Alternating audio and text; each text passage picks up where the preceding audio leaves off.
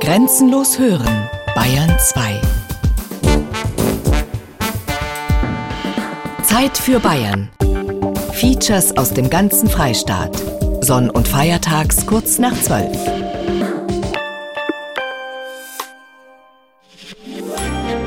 Bayern 2.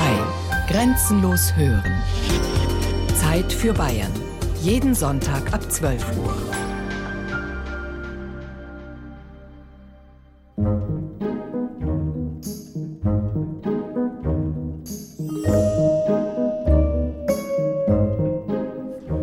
Eine ziemlich massive Tür. Wer darf denn normalerweise hinter diese Tür, außer Ihnen und außer mir jetzt? In der Regel kommen dann höchstens zwei bis drei Leute rein, sonst niemand. Das Aussperren ist immer ein wenig Zeremonie.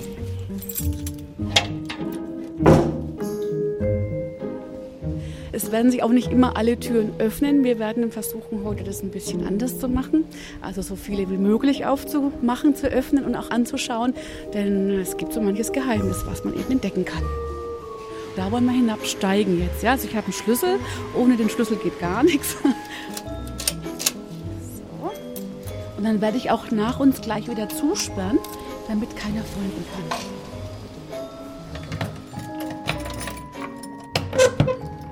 Komme ich mal hinterher. Das sind so ungefähr zehn Leitersprossen.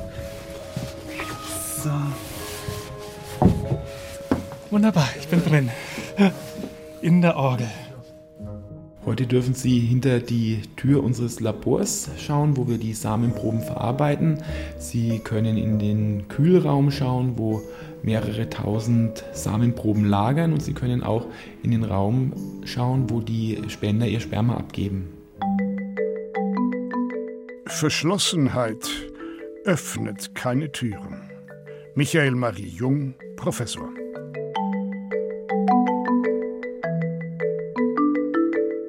Verborgene Türen. Seltene Einblicke. Ein Feature von Christian Schiele.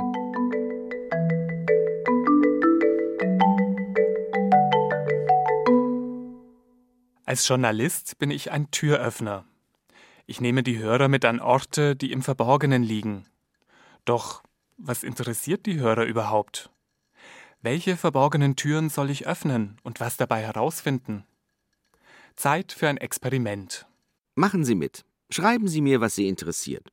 Schicken Sie mich weg, an Orte, die Sie noch nicht kennen, die für Sie nur schwer zu erreichen sind, die hinter verborgenen Türen liegen. Ich starte einen Aufruf im Radio, auf den Internetseiten des Bayerischen Rundfunks und auf Facebook.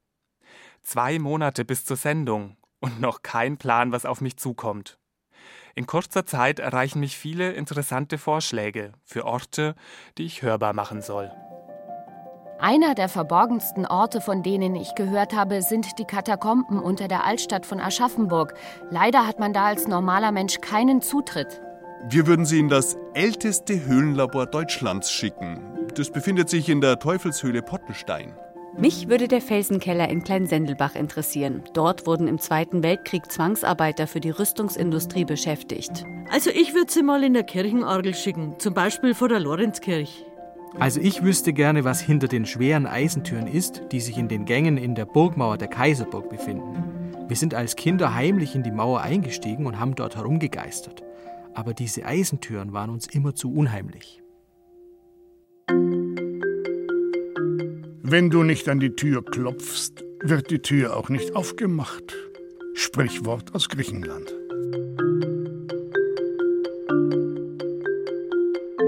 Hinter eine Tür in Franken wollen besonders viele schauen. Die Eingangstür des Fernmeldeturms in Nürnberg. Viele wünschen sich, dass ich diesen Turm erkunde. Doch was macht den Fernmeldeturm so interessant? Das will ich von Andreas Brandl wissen, der mir in einer E-Mail geschrieben hat, dass jeder Nürnberger darauf wolle.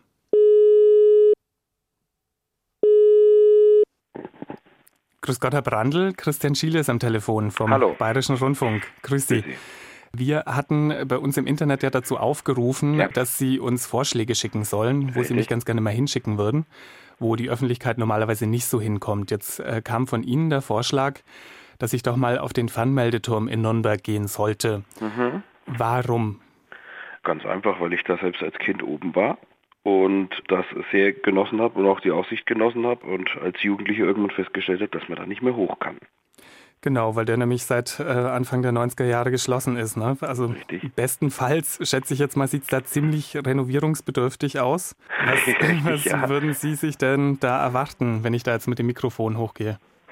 Ich würde mir erwarten, da vielleicht Erkenntnisse zu kriegen, denn ich gehe davon aus, dass da schon einiges noch funktioniert und vielleicht, dass man noch irgendwelche Übrigbleibsel sieht von den alten Restaurants und diesen ganzen Einrichtungen vielleicht. Das wäre interessant.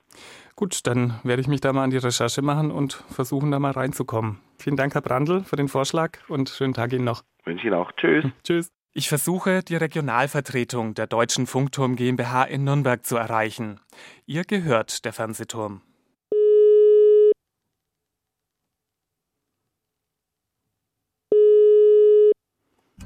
Da hebt wieder niemand ab.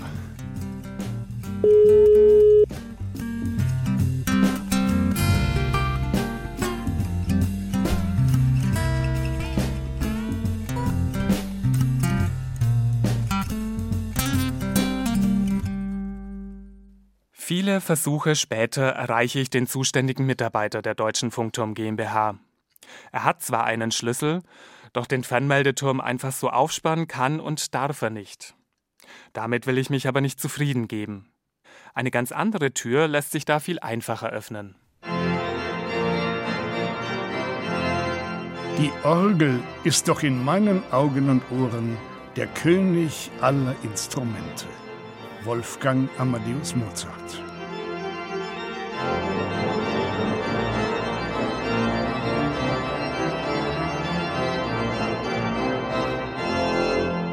Für mich bedeutet die Orgel natürlich sehr viel, denn seit mittlerweile fast 47 Jahren bin ich hier als Organist. Georg Schäffner, Organist in der Basilika in Gößweinstein. Zunächst als kleiner Steppke mit 14 Jahren habe ich hier aushilfsweise gespielt und dann nach dem Studium, das war also 1973, wurde ich dann hier fest und hauptamtlich angestellt.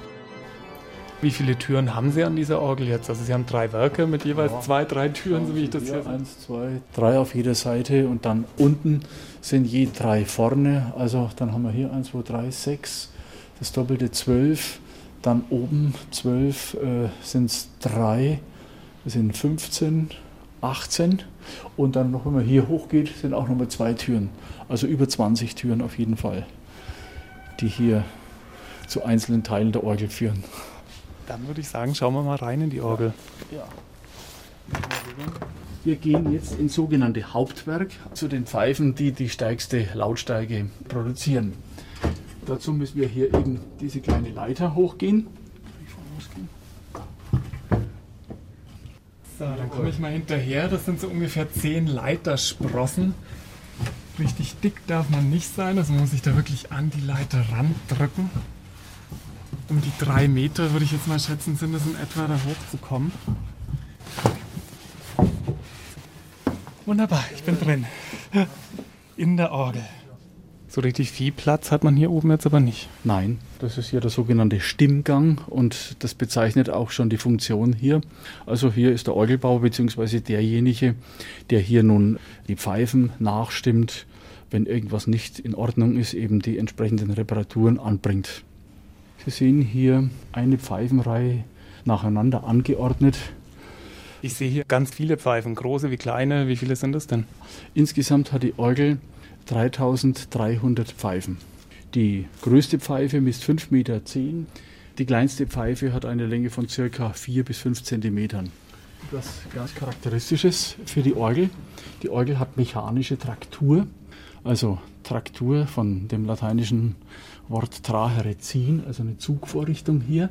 Das sind ganz schmale Holzleistchen, denn die Verbindung zwischen der Taste, die der Organist oder natürlich auch die Organistin betätigt, und dem Ventil unter der Pfeife geschieht auf rein mechanischem Wege.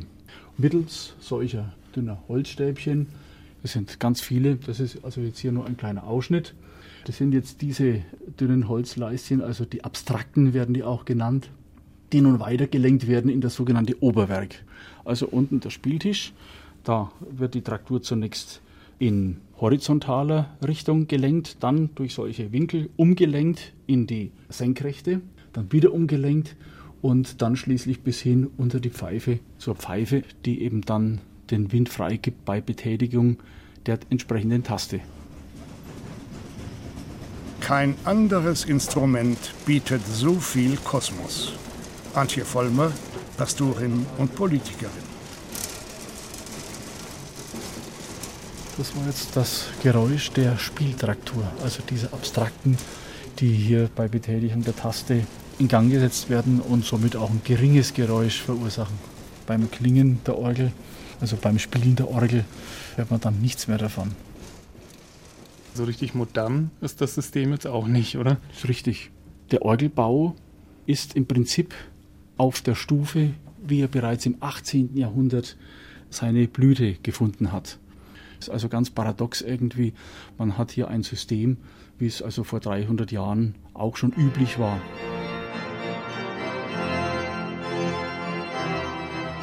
Dich zu spielen, gewaltige Orgel, blind mit tastenden Händen über den Herzen der Welt. Mit jedem Griff Unnennbares lockend, Stürmen und Säuseln, Abgrund entfesselnd eine Fuge aus Seufzern, Gelächtern, Flüchen, Wehklagen, Wollüsten, Jauchzern. So zu sitzen, blind vor brausendem Tönemeer, unter meiner Hand des mächtigen Auf- und Niederrauschendem Tönemeer und ein Lauschen auf allen Sternen. Christian Morgenstern Machtrausch.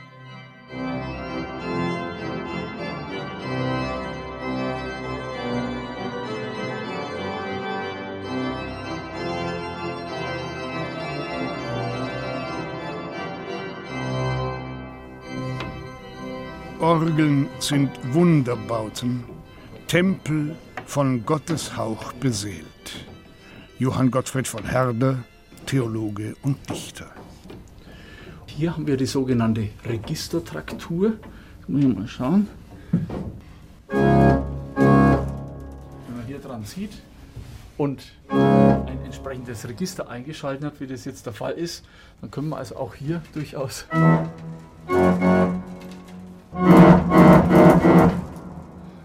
könnten wir hier auch spielen, wenn natürlich die Zuhörer unten nicht gerade in Ekstase verfallen würden. Ja. Das heißt aber, die Registertrakturen, ja, die sind dann um einiges dicker. Ja, die sind ne? dicker ne? und die werden so betätigt, also eben auch der Registerzug unten am Spieltisch wird herausgezogen und dann wird es hier umgelenkt, auch wieder äh, zu den entsprechenden Windläden. Wissen Sie, was das für ein Register jetzt ist, das Sie da ziehen? Jetzt warten Sie einen Moment. Das ist jetzt hier eine Mixtur, die mhm. wir hören, und ein Prinzipal, 8 Fuß und Oktave 4 Fuß. Ja, also schon kräftiger Klang.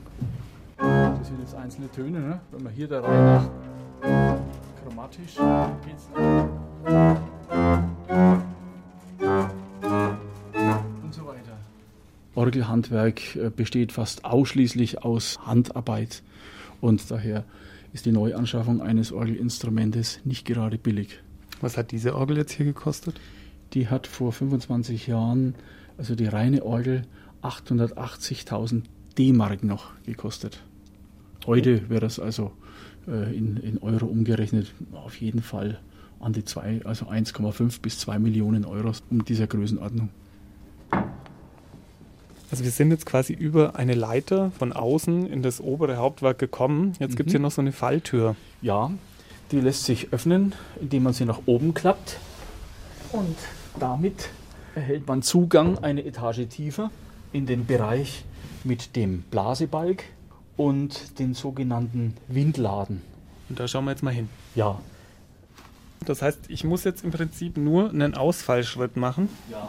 auf die Holzleiste treten und dann die Leiter runterkommen, ja? So. Das ist auch wieder relativ eng. So, geschafft. Also man muss als Organist aber durchaus auch ähm, sportlich sein. Ja, also wenn man im Inneren der Orgel tätig sein möchte, ist das Voraussetzung. Wenn du willst orgeln, so besorge erst Wind. Deutsches Sprichwort. Was sehen wir jetzt hier? zunächst den Blasebalg für das Hauptwerk, denn die Luft wird ja wie folgt erzeugt. Es gibt einen Ventilator, der im elektrisch betrieben wird. Bei Anwerfen des Motors wird Luft angesaugt, gerät dann hier in diesen Balg und von hier aus wird dann die Luft weitergeleitet über diese dicken rechteckigen Windkanäle, die eben dann den Wind bzw. die Luft verteilen auf die einzelnen Ventile und die dazugehörigen Pfeifen. Wir haben jetzt gerade das Stück von unten äh, gehört und jetzt würde mich mal interessieren, klingt denn so ein Stück im Inneren der Orgel ganz anders als vorne am Altar? Ja, es ist ein großer Unterschied. Im Inneren äh, gibt sich hier ein doch fast diffuses oder schräges Klangbild, denn Sie werden dann in erster Linie die Pfeifen hören, die sich nun in ihrer unmittelbaren Nähe befinden.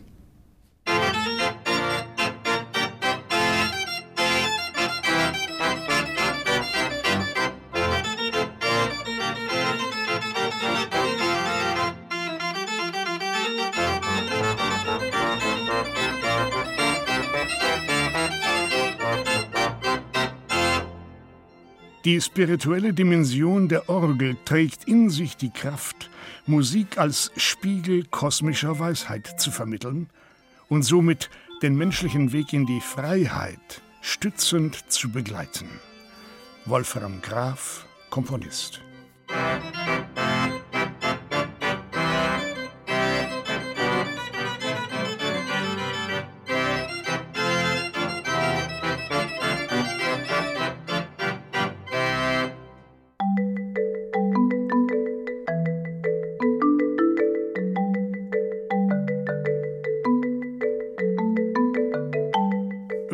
Türen nicht nur einmal klopft, dem wird irgendwann geöffnet. Kurt Haberstich, Schweizer Aphoristiker.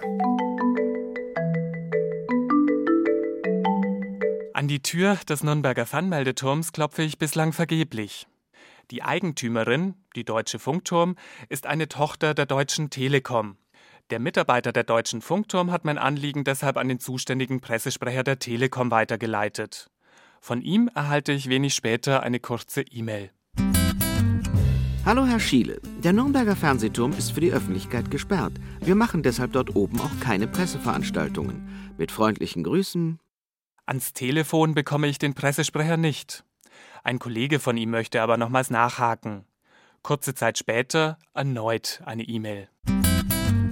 Hallo Herr Schiele, der Nürnberger Fernsehturm ist für die Öffentlichkeit gesperrt. Wir machen deshalb dort oben auch keine Presseveranstaltungen. Mit freundlichen Grüßen. Einen konkreten Grund habe ich bis heute nicht erfahren. Ich werde aber weiterklopfen. Mit freundlichen Grüßen.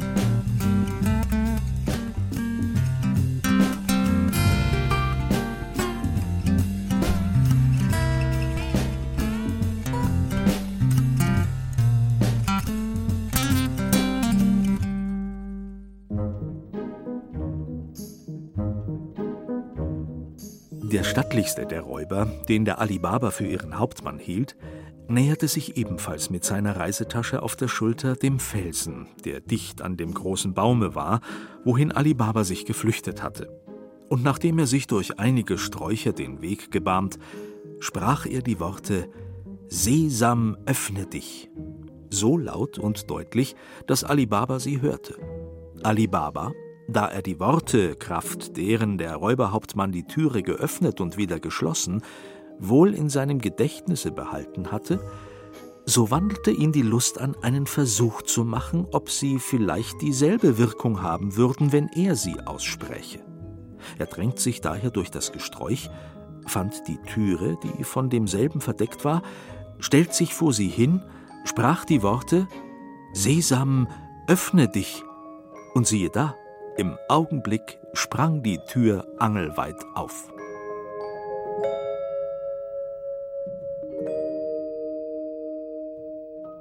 Die nächste Tür öffne ich in Erlangen.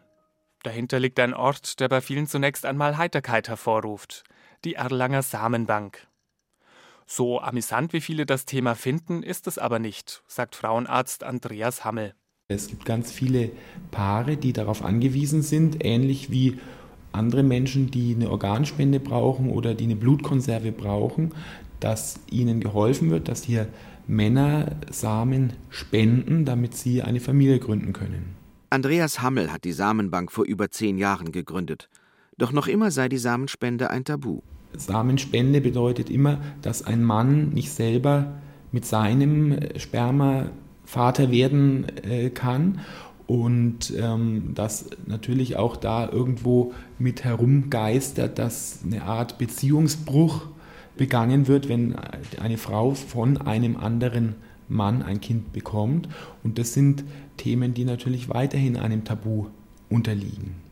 Aus diesem Grund möchte die medizinisch-technische Assistentin im Labor der Erlanger Samenbank ihren Namen nicht im Radio hören. Also es ist immer schwierig, so ein bisschen zu sagen, dass man in der Samenbank arbeitet, weil es meistens erstmal belächelt wird und die Ernsthaftigkeit der Sache dahinter nicht gleich erkannt wird. Schon am Telefon hatte mich der Leiter darauf hingewiesen, wie tabubehaftet das Thema noch ist. Umso mehr überrascht es mich, dass er und seine Mitarbeiter bereit sind, sehr offen mit mir darüber zu sprechen. Mehr als 800 Kinder sind mit Hilfe der Erlanger Samenbank bereits gezeugt worden. Dafür haben bislang rund 150 Männer ihren Samen gespendet. Jeder Spender nimmt zunächst im Wartezimmer Platz. Von dort begleitet ihn eine Mitarbeiterin in das Spenderzimmer, das direkt gegenüber liegt. Gewinnungsraum steht an dieser Tür. Dahinter rot gestrichene Wände, ein Waschbecken, ein Beistelltisch mit Playboy-Heften, ein Becher für das Ejakulat, ein Stift zum Beschriften und ein Stuhl, auf dem aus hygienischen Gründen ein frisches Papier liegt. Ist der Spender fertig, gibt er seinen Becher persönlich im Labor ab, eine Tür weiter. Dort nimmt eine medizinisch-technische Assistentin den Becher entgegen.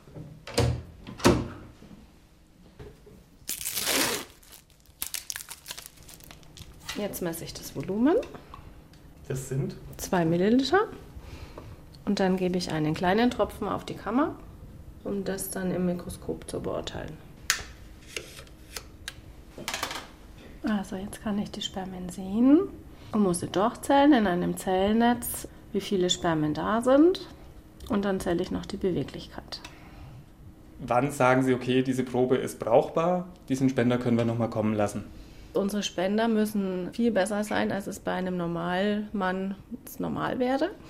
Die Grenzwerte müssen praktisch erreicht werden bzw. überschritten, dass wir sagen, der Mann ist für uns als Spender geeignet. Beim Volumen müssen es mindestens 2 Milliliter sein, das Ejakulat. Dann äh, braucht man mindestens eine Konzentration von 60 Millionen Spermien pro Milliliter. Und die Beweglichkeit sollte über 50 Prozent liegen dann wäre das Ejakulat geeignet und wir würden das eben einfrieren. Und wie viele Proben erreichen diese Grenzwerte bzw. kommen da drüber und kommen damit dann auch in Frage? Also es sind nur ein bis zwei Männer von zehn sind geeignet als Spender.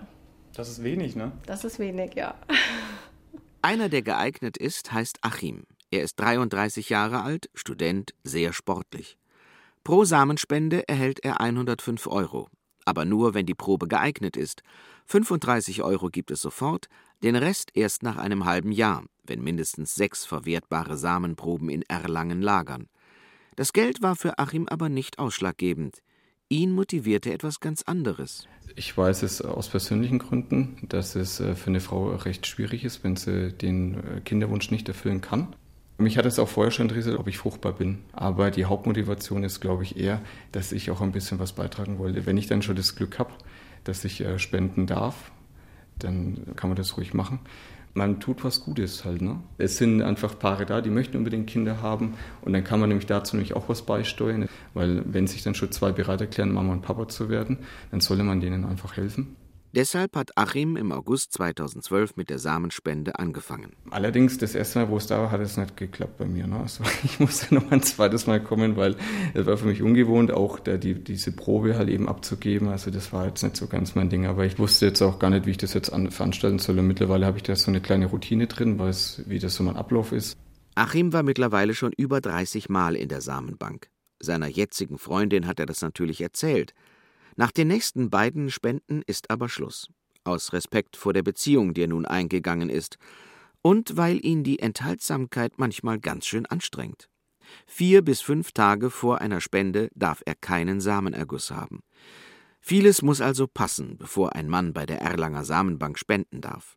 Ist die erste Probe geeignet, muss sich ein potenzieller Spender noch körperlich untersuchen lassen und ein persönliches Gespräch mit dem Chef der Samenbank führen. Wenn er dann noch zwischen 20 und 50 Jahre alt und gesund ist, dann darf er den Vertrag unterschreiben und ist als Spender in Erlangen registriert. Jede seiner Samenspenden wird dort eingefroren. Ich muss die Probe mit einem Einfriermittel versetzen. Das heißt, das ist so eine Art Gefrierschutzmittel, dass die Spermien nicht kaputt gehen beim Einfrieren. Und dann ähm, wird das Ejakulat mit dem Gefrierschutzmittel gemischt und dann portioniert in kleinen Röhrchen eingefroren. Was haben Sie da jetzt? Das sind die kleinen Röhrchen, also die werden bei uns Strauß genannt. Die bereite ich jetzt vor. Ich muss noch ein Etikett erstellen, auf dem dann die Spendernummer draufsteht und dass es eben Humansperma ist. Jetzt portioniere ich das rein. Und dann wird der Strauß noch verschweißt. So, jetzt haben wir das fertig und dann werden die Strauß auf eine Krühe-Einführmaschine gestellt und mit einem bestimmten Programm in einer bestimmten Zeit eingefroren auf minus 196 Grad. Können wir mal rübergehen. Das ist hier im Kryoraum. Hier ist die Einführmaschine und die ist speziell für solche Zwecke geeignet. Extra für Samenzellen und für Eizellen und befruchtete Eizellen. Das stelle ich jetzt da oben drauf. Dann brauche ich ein Gefäß mit Stickstoff. Die Gummihandschuhe werden gegen was getauscht? Ah, das sind spezielle Handschuhe, damit ich mir die Finger nicht verkühle, weil der Stickstoff 196 Grad hat. Muss ich mir noch eine Schutzbrille aufsetzen und ähm, vorsichtig den Stickstoff da rein tun.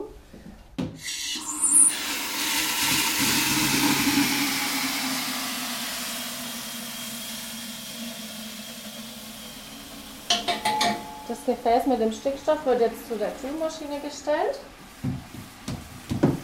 Und dann schalte ich die Maschine ein und die fährt dann in ungefähr einer Dreiviertelstunde die Straws in den Stickstoff hinein, sodass die Proben langsam gekühlt werden.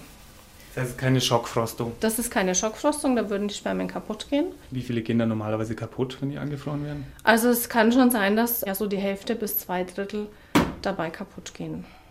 Und dann starte ich das und dann äh, macht die Maschine das eben alleine und fährt die Spermien ganz langsam dann in den flüssigen Stickstoff hinein.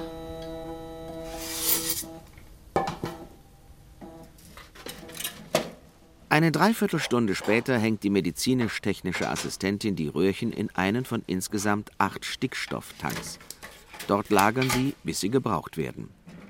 In der Kinderwunschpraxis, die gleich nebenan liegt, behandelt Frauenarzt Andreas Hammel Paare, die sich Kinder wünschen, auf natürlichem Wege aber keine bekommen können. Er behandelt Heteropaare und lesbische Paare, alleinstehende Frauen aber nicht. Zu groß ist das Risiko für den Spender, später einmal Unterhalt bezahlen zu müssen.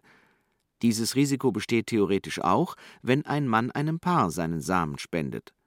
Doch praktisch müssen sich die Spender keine Sorgen machen, sagt Andreas Hammel. Tatsächlich ist es so, dass noch niemals in Deutschland ein Verfahren gerichtskundig wurde, wo ein Samenspender, der bei einer Samenbank gespendet hat, überhaupt nur in Betracht gezogen wurde, für Unterhaltsforderungen herangezogen zu werden. Komplett freigestellt sind die Spender von Unterhaltsforderungen aber noch nicht. Hier sieht Andreas Hammel die Politik in der Pflicht. Von ihr wünscht er sich auch eine zentrale Dokumentationsstelle. Dort sollen deutschlandweit alle Spender, alle Frauen und alle Kinder erfasst werden. Spenderkinder könnten von dieser Stelle erfahren, wer ihr biologischer Vater ist. Dieses Recht haben sie ab ihrem 18. Lebensjahr. Deshalb muss bislang jede Samenbank selbst dafür sorgen, dass die Kinder an die Daten des Spenders herankommen, wenn sie das möchten. Ein Thema, das Frauenarzt Andreas Hammel mit jedem seiner Spender bespricht. Wir gehen diese Situation durch, dass heute in 18 oder 20 Jahren es sein könnte, dass ein Kind Kontakt zum Spender aufnehmen möchte. Ich erkläre, dass wir in diesem Fall dem Spender einen Brief schreiben würden und ihn bitten, mit uns Kontakt aufzunehmen. Ich erkläre, dass wir dieses Treffen in einem geschützten Rahmen hier in unserer Praxis anbieten können, mitbegleiten können und dass die Möglichkeit besteht, auch psychologische Unterstützung vor dem Treffen in Anspruch zu nehmen. Sowohl das Kind kann das machen, als auch der Spender.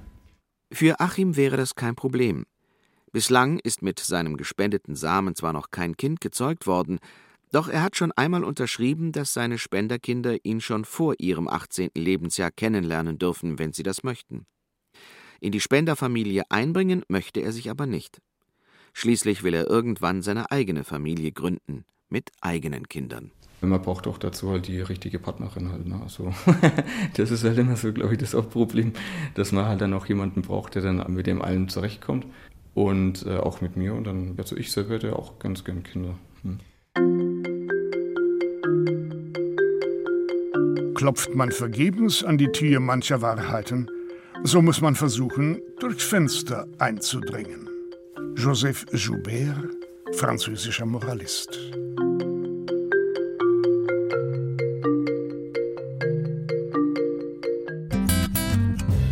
Hallo, Herr Schiele. Der Nürnberger Fernsehturm ist für die Öffentlichkeit gesperrt. Mit freundlichen Grüßen. Auch nach unzähligen Anfragen an verschiedenen Stellen lässt mich die Telekom nicht in den Nürnberger Fernmeldeturm. Minister Markus Söder war vor kurzem oben und hat verkündet, dass er alles daran setzen will, dass der Nürnberger Fernmeldeturm bald wieder allen offen steht. Ich erkundige mich bei der Stadt Nürnberg. Dort würde man es begrüßen, wenn der Turm wieder für alle zugänglich wäre, sagt Wirtschaftsreferent Michael Fraß. Wir haben immer gesagt, als Stadt, wenn jemand kommt, der da ein gutes Konzept hat äh, und man die Kosten einigermaßen darstellen kann, dann kann man darüber reden. Und es gab ja auch schon Konzepte, also beispielsweise äh, gab es ja Überlegungen mit Gastronomie, rund um die Uhr, Diskotheken und sowas. Und, äh, aber auch die haben immer daran gescheitert, weil sie gesagt haben, diese enormen Investitionskosten, also für Brandschutz oder Aufzug, und das können sie nicht darstellen. Ein Investor müsse insgesamt mit Kosten in mehrstelliger Millionenhöhe rechnen, sagte der zuständige Pressesprecher der Telekom einer Zeitungskollegin. Es sieht also nicht so aus, als würde der Turm sein Tor bald wieder öffnen.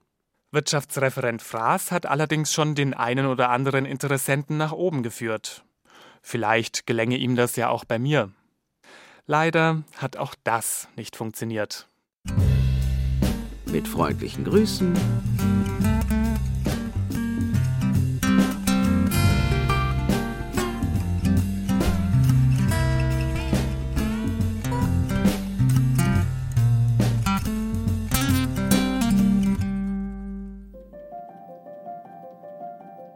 trugen seltsame, aber edle Kleider und holten aus einer Höhle Sand, den sie in Säcke füllten und mit edlen Pferden abtransportierten.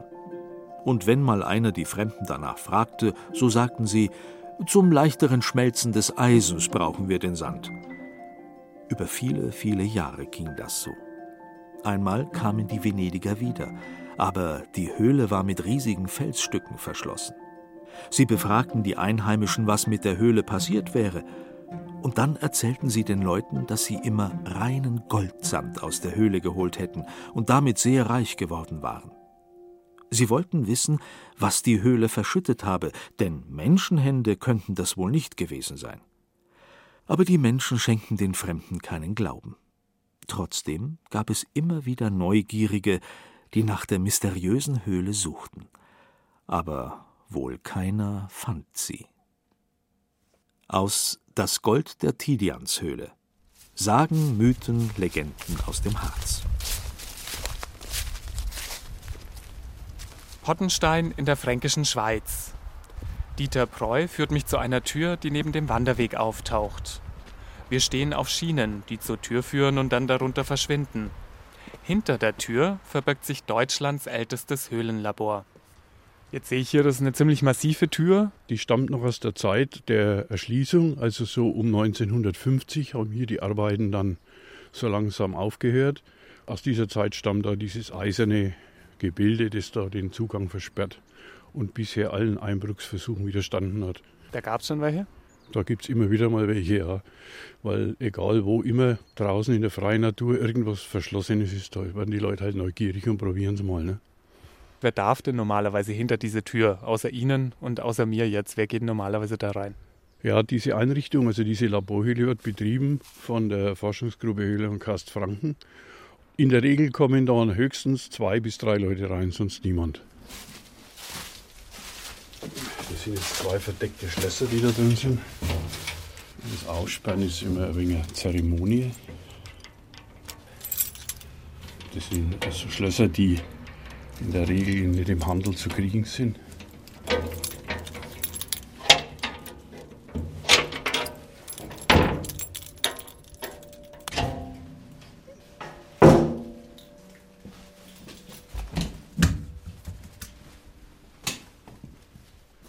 So, jetzt sind wir also in dem eigentlichen Höhlenbereich. Man merkt es hier schon gleich eine ganz andere Atmosphäre.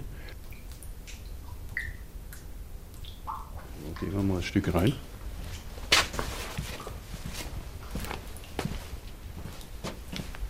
So, da haben wir jetzt schon mal einen unserer Tropfenzähler, von denen gibt es fünf Stück.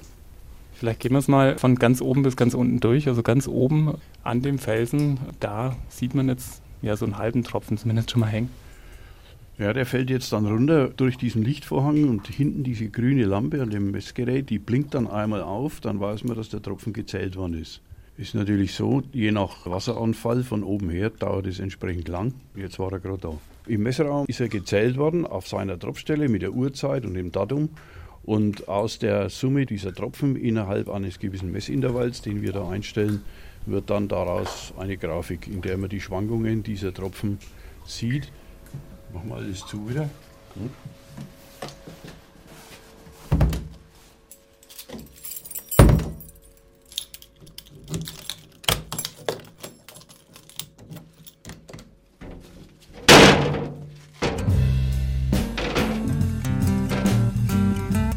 Auch eine schwere Tür hat nur einen kleinen Schlüssel nötig.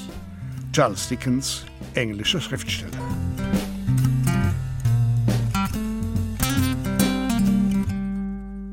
Klaus Thaler versteht nicht, warum der Schlüssel zum Fernmeldeturm so exklusiv ist. Thaler ist der Vorsitzende des Bürgervereins St. Leonhard Schweinau. Wenn er aus dem Wohnzimmerfenster schaut, dann sieht er den Nürnberger Fernmeldeturm. Der Fernmeldeturm ist quasi ein architektonisches Superzeichen. Man kann sich danach richten, wenn man nach Nürnberg reinfährt und sagen, die Nürnberger, jetzt sind wir gleich zu Hause. Ist also ein Orientierungspunkt und es ist auch ein Symbol der Stadtteile St. Leonhard Schweinau. Es gibt viele Vereine, die haben auf ihrem Briefkopf diesen Fernsehturm drauf. Es ist natürlich klar, dass die Bevölkerung, natürlich auch ich und der Bürgerverein, dass wir so ein herausragendes Bauwerk quasi als ein Bauwerk, das der Öffentlichkeit gehört, ansehen. Dafür hat der Bürgerverein vor zwei Jahren bereits Unterschriften gesammelt.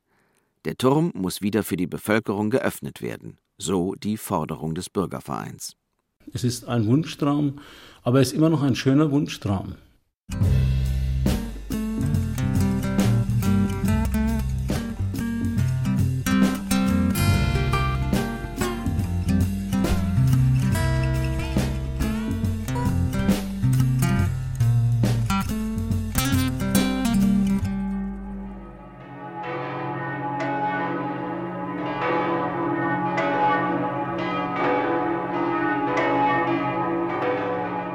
Bamberger Dom, über 1000 Jahre alt, 99 Meter lang, 29 Meter breit und die Türme 76 Meter hoch.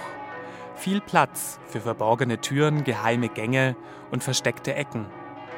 Sabine Hölscher ist Kunsthistorikerin, leitet die Domtouristik und kann hoffentlich die ein oder andere sonst verschlossene Tür aufsperren. Das Kaisergrab, das Papstgrab, der Bamberger Reiter, das interessiert mich alles nicht. Ich will an Orte, die für Dombesucher nicht zugänglich sind. Doch durch welche Tür kommen wir überhaupt in den Dom hinein? Durch die Marienpforte? Die ist zu. Über das Fürstenportal? Das ist vielleicht zweimal im Jahr geöffnet. Durch die Veitspforte? Die stand vor ein paar Jahren noch offen, heute ist sie zu. Im Moment ist das Adamsportal der Haupteingang, wir entscheiden uns aber für den Mesner Eingang ein kleiner Windfang und dann gehen wir auch schon rein. Es ist ein bisschen dunkel. Gerade wenn wir von draußen kommen, von der Sonne, und dann merkt man schon, es ist eine ganz andere Atmosphäre. Vielleicht hört man es auch ein bisschen. Der Hall ist auf einmal da. Jetzt sind wir angekommen. Unscheinbar, da sind schon wieder zwei Türen, die in die Krypta hinabführen. Und da wollen wir hinabsteigen jetzt. Ja? Also ich habe einen Schlüssel. Ohne den Schlüssel geht gar nichts. Und dann werde ich auch nach uns gleich wieder zusperren, damit keiner folgen kann. Jetzt sind wir die Stufen runter und wir sehen, dass wir ein Gelände haben, was uns einfach zu einer 180-Grad-Kehre zwingt. Wir müssen wieder sechs Stufen hinauf und da befindet sich wieder ein kleines Gitter. Das Gitter ähm, wird normalerweise nicht entdeckt. Aufspannen. So, denn es führt uns in einen Raum, der für viele Jahrhunderte verschüttet war. Wir müssen wieder drei Stufen hinab, um die Ecke rumbiegen und dann sehen wir hier ähm, also fast schon den gewachsenen Boden des Domberges. Also wir können wirklich sehen, dass der Dom hier gegründet worden ist und sind eigentlich im Heinrichsdom gelandet. Das heißt, wie alt ist jetzt dieser Boden, auf dem wir stehen? Ach, naja, also liturgisch der Bamberger Dom, der erste, der so nach dem Stifter Kaiser Heinrich ja genannt wurde, wurde geweiht 1012. 1002 hat man angefangen. Ja, also wir sind rund auf über 1000 Jahren alten Platz hier so langsam gelandet. So kann man es beschreiben mit dem zweiten Brand, und der hat schließlich den ersten Dom völlig vernichtet, das war im Jahre 1185, hat man diesen Raum aufgegeben. Und er ist vergessen gewesen. Man hat ihn eben wiederentdeckt, im wahrsten Sinne des Wortes. Und ich möchte auf eine ganz wichtige Sache aufmerksam machen, nämlich hier hinten an dieser Wand befindet sich eine Rundbogennische mit zwei Säulen. Und die Säulen oberhalb haben Kapitelle, die wurden aus Stuck geformt. Und man dachte lange Zeit, dass diese Kapitelle vom ersten Dom noch sind. Inzwischen glaubt man, dass sie noch älter sind, nämlich aus der Karolingerzeit. Und man vermutet vielleicht sogar, wir werden es nicht beweisen können, aber die Vermutung ist realistisch, dass ähm, diese beiden Kapitelle aus der Burgkapelle noch stammen könnten, welcher der Vorgängerbau vom Bamberger Dom gewesen ist. Also an diesem Ort war schon geheiligter Boden, bevor der Dom errichtet wurde. Es hat hier zweimal gebrannt auch schon, das kann man hier auch sehen in dieser ja. Krypta. Wenn wir da so in die linke Ecke hineingucken, wo auch einmal ein Treppenaufgang war nach oben in den Kirchenraum, dann sehen wir richtig rot gefärbte Steine. Wir sehen sogar schwarzen Ruß noch schön zu sehen. Das mag einer, dem das nichts unbedingt sagt, auch nichts bedeuten, aber für uns ist es einfach ein Beweis, dass die Dachbalken des ersten Doms wirklich durch das Gewölbe durchgeschlagen sind und hier unten verglühten. Und durch diese immense Hitze hat einfach der Stein Schaden auch genommen, hat sich sich verfärbt und viele Steine sind auch geborsten, also sind einfach kaputt gegangen. Und davon erzählt es alles uns noch. Kurz bevor wir wieder hinaufgehen werden in die Kirche, bleiben wir noch mal ganz kurz stehen hier an dieser Wand. Die befindet sich direkt unterhalb des Kaisergrabes. Und da sehen wir, dass eine Tafel eingelassen ist. Und da können wir fünf Namen lesen. Das ist eine Gedenktafel für die Bischöfe des 18. Jahrhunderts. Jeder war ein Personal und nur noch ein weiterer Bischof eines anderen Bistums. Die Körper liegen woanders begraben. Die Herzen der Bischöfe aber, die befinden sich dahinter, die liegen in Bamberg. Wie darf ich mir das vorstellen? In welchem Behältnis? Das sind normalerweise einfach so Metallbehältnisse, wo diese Herzen eingelegt worden sind. Das war eine normale Handhabung, deswegen bitte nicht erschrecken, wenn man den Körper geöffnet hat und das Herz entnommen hat. Man wollte eben an beiden Orten begraben sein. Ich finde jetzt das Herz fast ein bisschen besser, weil dann ist man mit dem Herzen ja irgendwo. Ne? Und wenn die Herzen in Bamberg sind, dann ist das schon für mich der richtige Ort.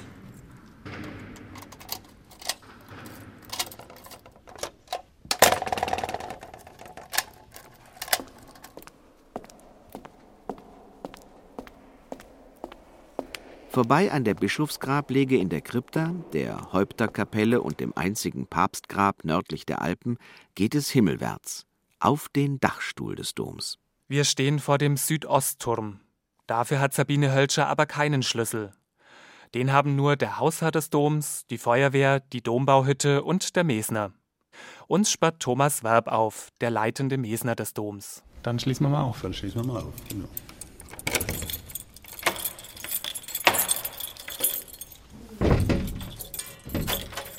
Steile Stufen führen in eine längst nicht mehr genutzte Kapelle mit alten Malereien an der Wand.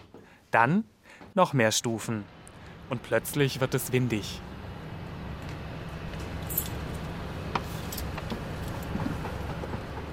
Auf der Zwerchgalerie, einem romanischen Arkadengang über dem Ostchor, schmiegen wir uns dicht an die Wand.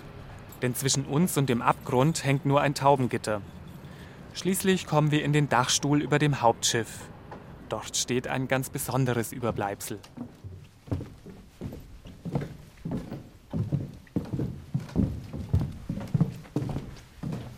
Wir haben tatsächlich im Bamberger Dom noch ein Laufrad erhalten. Und zwar ist dieses hier aus der Barockzeit. Wie viele Männer standen in diesem Laufrad dann drin? Weiß man das? Es waren immer ein bis zwei Männer in der Regel. Im Mittelalter war das auch ein angesehener, sehr gut bezahlter Beruf. Und man darf nicht vergessen, dass durchaus eine Höhe ja zu überwinden war von 40 Metern. Das war ja immer auf der obersten Etage der jeweiligen Baustelle auch oben fixiert. Und das hat eine enorme Kraft gekostet. Also man musste wirklich mit Muskelkraft und sehr viel Durchhaltevermögen sowas bewegen können und auch können. Es gab ja keine Bremsen. Was vor allen Dingen wichtig war, wenn Lasten noch herab zu transportieren waren. Also man musste das Laufrad quasi gegen diese Schwerkraft des Gewichts, was dranhing, auch bremsen können. Und das ist viel schwieriger, wie Last nach oben zu bringen. Würde dieses Laufrad hier noch funktionieren oder ist das jetzt nur noch ein museales Rad? Also es lässt sich noch ohne Probleme drehen. Also ich denke mal, dass es auch noch funktionieren würde. Es ist sogar sehr leichtgängig. Bloß innen rein auf die Bretter würde ich jetzt nicht mehr gehen. Dom und Brücke zu Bamberg. Den Turm des Bamberger Doms und die dortige Brücke hat ein berühmter Meister mit seinem Gesellen um die Wette gebaut. Als nun der Meister fast fertig war und der Geselle noch weit zurück, da hat er einen Bund mit dem Teufel gemacht, dass er ihm die Brücke schnell baue. Dafür solle er auch das erste lebende Wesen, das darüber gehe, haben. Nun hat sich der Teufel rasch an die Arbeit gemacht und ist binnen kurzer Zeit fertig gewesen. Der Geselle aber hat einen Hahn geholt und den über die Brücke gejagt. Da ist der Teufel ärgerlich mit ihm von dannen gezogen. Den Baumeister des Turms hat aber die frühere Vollendung der Brücke so verdrossen, dass er sich in seinem Unmut vom Turme herabgestürzt hat. Aus dem Sagenbuch der bayerischen Lande. Vorbei am Staub der Jahrhunderte, mit dem Duft der Geschichte in der Nase, geht es in den Nordostturm, Dort hängt die Heinrichsglocke, benannt nach dem Stifter des Doms. Und darüber die Kunigundenglocke, benannt nach seiner Frau. Hier sehen wir nochmal die Glasführungen der Glockenstränge. Und wenn man überlegt, die große Heinrichsglocke, die hier im Nordostturm hängt, die hat 5,5 Tonnen. Man hat früher 15 Mann gebraucht, um diese Glocke zu läuten. Das kann man aber nur in dem Fall machen, weil früher die Glocken alle einzeln geläutet wurden. Das Zusammenläuten kam erst mit der Elektrifizierung. Seit wann ist das elektrifiziert hier? Seit 1929 sind die Glocken elektrifiziert. Die Heinrichsglocke wurde in den Iden des August des Jahres 1311, also am 13. August 1311, hier vor Ort gegossen. Von einem Nürnberger Glockengießermeister. Es ist eine sehr klangschöne Glocke. Es ist die größte und die schwerste Glocke, die die Bamberger Domtürme jemals beherbergt haben. Der Klöppel allein hat schon 170 Kilo.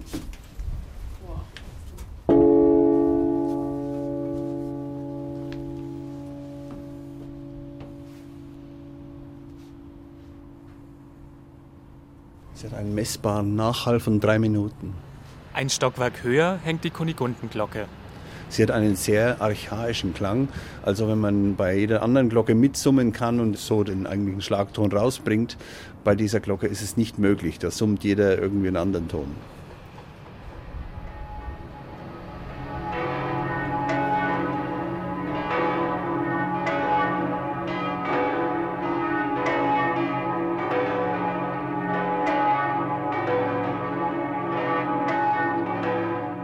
Wenn im Turm die Glocken läuten, kann das vielerlei bedeuten.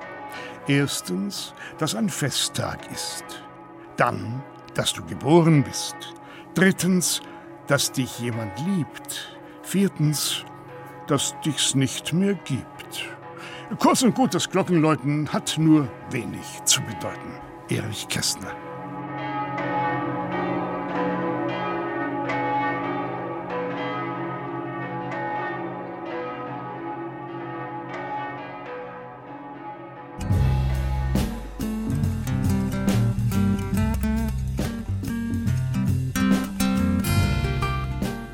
Wer vor der Tür steht, hat den größten Teil der Reise schon hinter sich. Holländisches Sprichwort. Ich stehe am Fuß des Fernmeldeturms.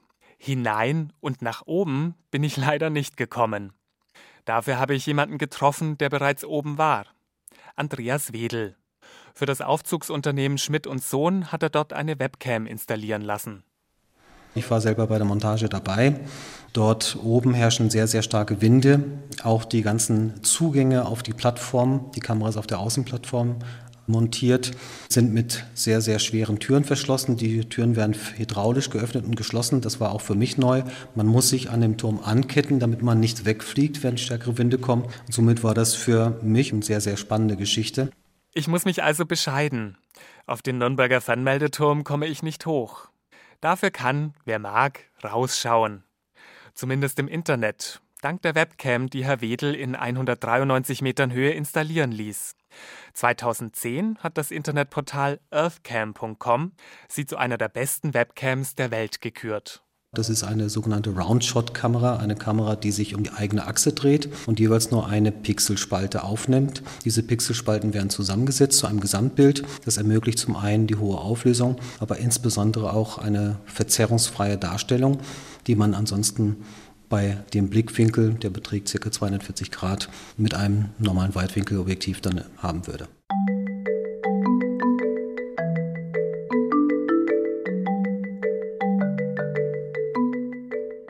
Es gibt Dinge, die sind unbekannt und es gibt Dinge, die sind bekannt.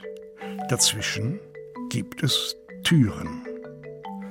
William Blake, englischer Dichter.